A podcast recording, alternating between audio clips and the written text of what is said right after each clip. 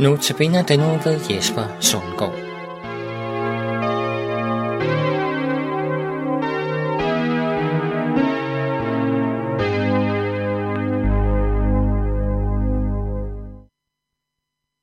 I går der hørte vi om de gode nyheder for syndens slaver. I dag der skal vi så høre om flere gode nyheder, nemlig for dem, der måtte være slaver af frygt. Og øh, jeg ved ikke, om du har prøvet at sidde og se fjernsyn en helt almindelig aften, eller åbne avisen, så har du nok prøvet at blive mødt af den her storm af nød og ondskab. Det kan være IS, der brutalt myrder folk i Mellemøsten. Det kan være kidnapninger, røverier, voldtægter og seriemordere, der har været på spil. I den situation er det nærliggende at blive bange og fyldt med frygt. For hvad nu hvis sådan en ting også rammer mig? Hvad skal jeg så gøre? Og frygten behøver som ikke engang være forårsaget af de rigtig grumme ting, før vi kan blive helt ude af os selv. Det kan være, at din penge eller ejendom er ved at tabe værdi. Det kan være nyheden om, at der er fundet salmonella i de æg, du plejer at købe. Eller en bekymret forsker, der fortæller om, hvordan vi udleder mere og mere CO2 til skade for vores jord. Der er tusind ting, der kan gøre os bange. I mødet med kræfter, der er større end os, hvad har vi så at håbe på? Hvor kan vi gå hen med vores frygt? En lillebror til frygten er bekymringen. Den er en lille smule anderledes, fordi den i højere grad fokuserer på noget, der aldrig bliver til virkelighed. Jeg tror mange af jer kender til mørke tanker, fyldt med bekymring. Hvordan skal det dog gå på mit nye arbejde? Det klarer jeg aldrig. Eller hvad med mine børn og børnebørn? Går det dem nu godt?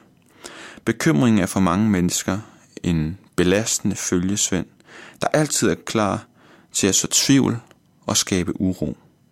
Hvordan skal det dog gå? Bliver det nu til noget? Er han eller hun nu også til at stole på? Selvfølgelig er det godt at overveje, hvad man skal have at spise, eller hvordan man har tænkt sig at forberede en eksamen. Men sund overvejelse er ikke det samme som bekymring. Til dem af os, der i dag er tynget af frygt eller bekymring, for det er vidderligt en kæmpe byrde, har Jesus nogle meget rammende ord. Han siger i Matthæus kapitel 6, fra vers 25 til 34, sådan her. Derfor siger jeg jer, vær ikke bekymret for jeres liv, hvordan I får noget at spise og drikke, eller for hvordan I får tøj på kroppen. Er livet ikke mere end maden, og læmet mere end klæderne? Se himlens fugle, de sover ikke og høster ikke, og samler ikke i lade, og jeres himmelske far giver dem føden. Er I ikke langt mere værd end de? Hvem af jer kan lægge en dag til sit liv ved at bekymre sig? Og hvorfor bekymrer I jer for klæder? Læg mærke til, hvordan markens liljer gror. De arbejder ikke og spinder ikke. Men jeg siger jer, end ikke Salomo i al sin pragt var klædt som en af dem.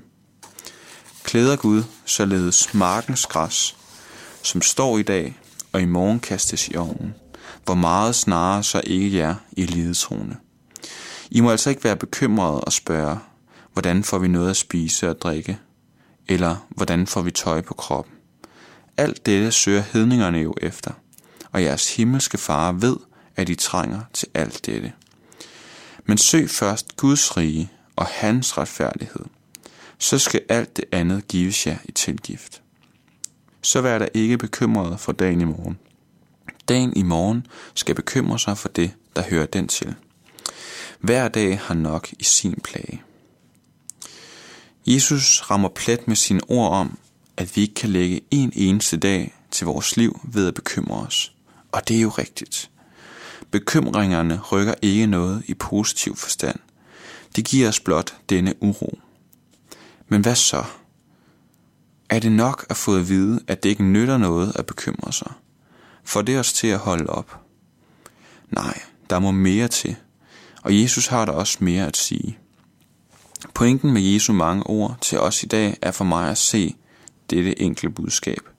Stol på faderen og tag imod hans omsorg. Stol på faderen og tag imod hans omsorg. Uanset om du aldrig har hørt om Jesus, eller om du har levet med ham i 50 år, kan du være en slave af frygt. Men Gud ønsker ikke, at du skal leve plaget af frygt og bekymring. Så hvad er kuren? Hvad gør vi ved det? Jeg tror, det er Guds kærlighed og Guds omsorg. Ikke bare forstå det med din hjerne, men tag imod det i dit hjerte. Johannes skriver i et af sine breve, Frygt findes ikke i kærligheden, for den fuldendte kærlighed fordriver frygten. Derfor er faderens kærlighed vores eneste modgift til frygten. For der er vidderligt mange ting at være bange for, både i den store verden og hjemme i andedammen. Og der er mange ting, du intet kan stille op overfor. Men tror du på Kristus, har du intet at frygte. Intet. Og nu kommer det afgørende. Grunden til, at du ikke har noget at frygte, er ikke, at Gud vil redde dig ud af alle farer, sygdomme og svære ting. Nej, dem får du din del af. Grunden til, at du i Kristus intet har at frygte eller bekymre dig for, er, at intet og ingen kan tage det mest dyrebare fra dig. Mister du dine penge, der har du Guds løfte om, at han vil sørge for dig. Taler folk grimt om dig, kan du lytte til Guds kærlige ord til dig. Rammes du af sygdom, må du vide, at Gud har omsorg for dig og går med dig i det. Går med dig i mørkets dal. Og skulle det komme så vidt, at nogen tager dit liv, så må du være stolt af håbet om Guds herlighed, for så vil han tage, tage dig hjem til sig. Måske lyder det enkelt, men det er det ikke. Det kan være svært at minde sig selv om de her sandheder, når stormen kommer. Men sandheden er, at Kristus er alt, hvad du behøver. Han elsker dig. Han gav sit liv for dig, og han har omsorg for dig. Så lad i dag være med at bekymre dig og være fyldt af frygt, men tag stedet imod hans kærlighed og hans omsorg for dig. Og lad Jesu fuldendte kærlighed til dig Fordriv frygten i dit hjerte.